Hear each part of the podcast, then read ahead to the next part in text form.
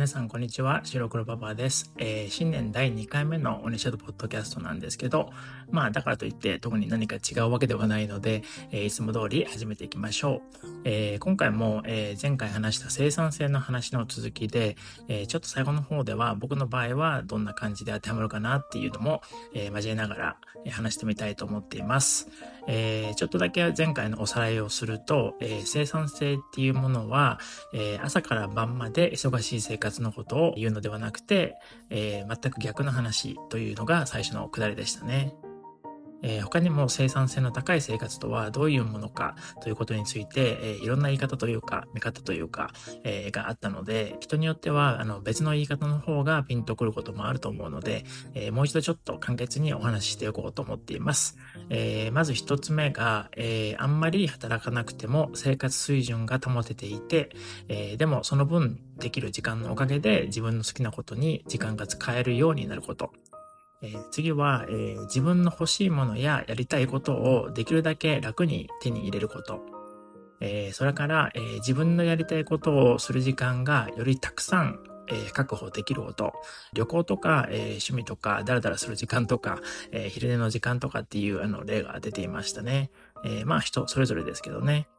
で、えー、次に、えー、そのための時間とお金をできるだけ楽に、えー、短い時間で捻出することという話もありましたね。えそれと、え自分がやりたいこと以外の時間をできるだけ減らすこと。つまり、やりたくなくてもやらなきゃいけないこと。あまあ、人によりますけど、仕事とか、え家事とかの時間を、えそれが自分が一番やりたいことじゃなかったとしたら、えそういう時間をできるだけ減らして、やりたいことにもっと時間を使うっていうことでしたね。えあとは、え生産性のある生活は基本的には精神的にも肉体的にも、え金銭的にもゆとりのある生活だという話も出ていましたね、え結局やりたいことをやるには精神的な余裕とか時間的な余裕、え肉体的にも健康じゃないと何もできないですしあの金銭的にも余裕がないとできないものも多いですよね、え例えば、え仕事が一番やりたいことじゃない場合とか仕事以外にもやりたいことがある場合はできるだけ、え短時時間で仕事をして効率よくお金を稼いで、えー、残った時間で金銭的にも問題なく、えー、やりたいことをするという感じの話が出ていましたね。えー、こんな感じで本質的には同じとしてもいろいろな言い方ができる、えー、生産性の高い生活なんですけど、えー、もう一つ最後におっしゃってたのが、え人生はやりたいことに必要な時間をどうやって捻出するのかっていうゲームということだったんですね。えー、これはみんな平等に1日24時間しか与えられていないのに、人生で成し遂げられることとか遊べる量が、えー、みんな全然違うのは、えー、生産性の高さが違うからということだったんですね。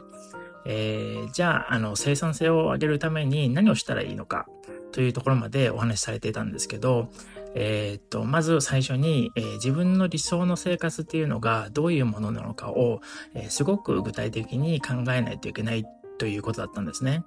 で、え自分は一日に何時間働くのが理想なのかとか、えどんな仕事が理想なのかとか、え働いていない日は何を、えしているのが理想なのかというようなことも踏まえて、え1週間の理想のスケジュールというのを可視化した方がいいというお話だったんですね。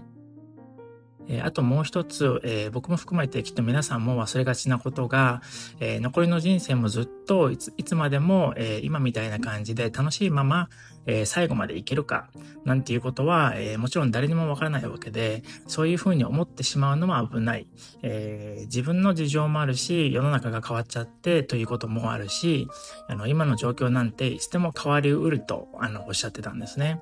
えー、なので自分が欲しい生活っていうのは自分が定年で引退してからとか、あと子供が大きくなってからとか言ってると、その時にもあの自分が今描くその楽しい平和な生活があの送れる状況にある保証は全くないので、今から理想の生活のために何をしていくのがいいのかをしっかりと意識して、それで3、4年経つと生産性が上がってきて、えー、理想的な生活にどんどん近づいていくので、あのぜひ今から考え始めてください。さい。というふうに、えー、締めくくっていたんですね。まあ分かっているようでなかなか実践できなかったりする話という感じもしますよね。えー、僕は、えー、今までもう本当にやりたいことしかやってこなかったっていう部分が、あの、最初から考えていたというよりも、状況的にというか、あの、後付けのような感じで結構あったんですけど、それでも今もやりたいことが溢れてる感じで、どれを優先するかで今迷ってる感じなんですね。で、一気にあの全部はできないですしね。でも、あの、僕の知り合いとかでも、あの、好きなことなんて何もないとか、あの、やりたいことなんて何もないっていう人も結構多いというか、あの、どっちかっていうとそっちの方が多い印象でもあるんですよね。あの、別にやりたいこととか、あの、理想の生活が、いわゆるなんか、すごい生活である必要なんていうのは、あの、一切なくて、一日中ゲームできる生活が欲しいっていうのも、あの、立派なその人のやりたいことなんですよね。でゲーム産業自体は強いですし、去年もあのゲームファイ銘柄とかもいろいろあって、えこれからもまだ盛り上がる市場なんじゃないかなと思うんですよね。で、他にも、えー、もっとダラダラする時間が欲しいとかも、あの、世間的にはダメって言われたりして、えー、それこそ生産性の低い生活だなんて言われがちだと思うんですけど、でも、それがその人の理想の生活なんだったら全く問題ないと思うんですよね。えー、お金が大好きで、え銀行口座の数字が上がっていくのを見てるのが、あの、好きっていう人もいますしね。えだからそれはまあ、あの、人それぞれですよね。で、仕事もそうですよね。その人が好きで楽しいと思えるものだったり、頑張ってやりたいって思えるものだったら、えー、どんな仕事でも他人がとやかく言う話ではないと思うんですよね。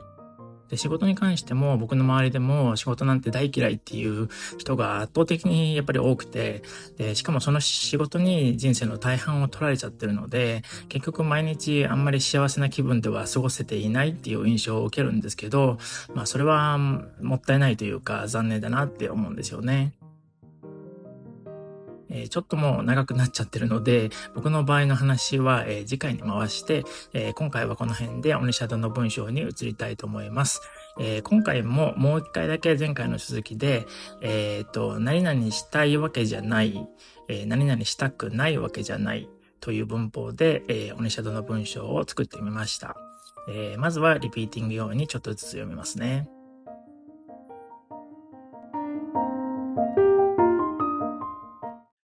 金は必要なので、お金を稼ぎたくないわけじゃないんですけど、ある程度楽しく生活できるだけのお金があったら、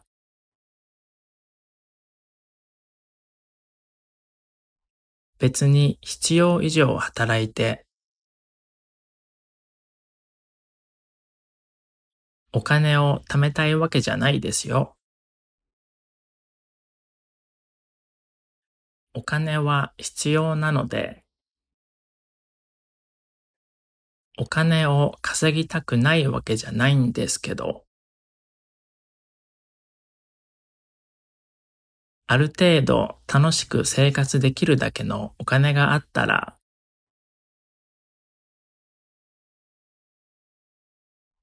別に必要以上働いて、お金を貯めたいわけじゃないですよ。お金は必要なので、お金を稼ぎたくないわけじゃないんですけど、ある程度楽しく生活できるだけのお金があったら、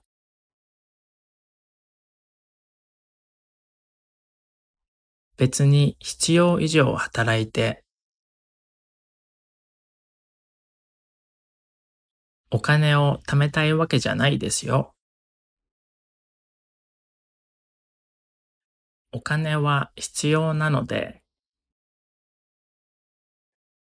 お金を稼ぎたくないわけじゃないんですけど、ある程度楽しく生活できるだけのお金があったら、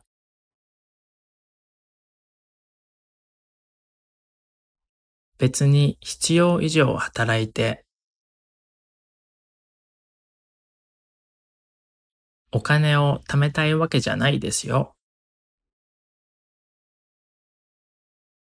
お金は必要なので、お金を稼ぎたくないわけじゃないんですけど、ある程度楽しく生活できるだけのお金があったら、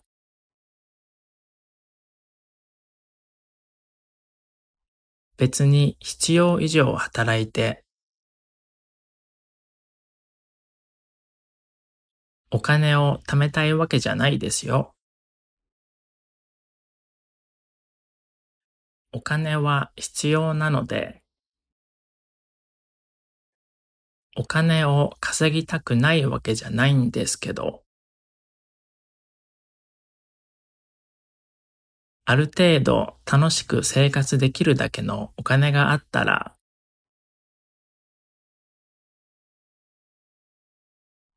別に必要以上働いて、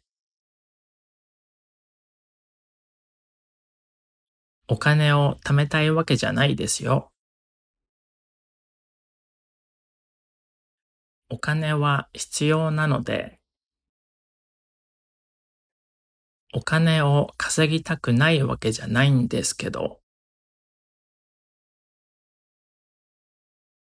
ある程度楽しく生活できるだけのお金があったら、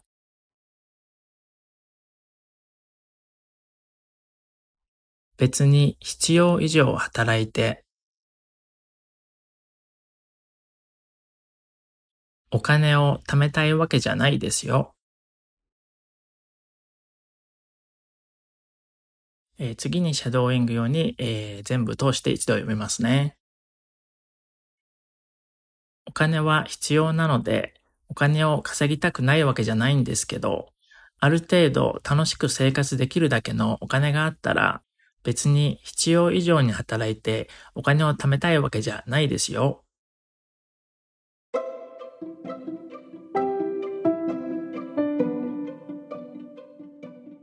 えー、以上となります。えー、それではまた次回のオニシャドポッドキャストでお会いしましょう。またね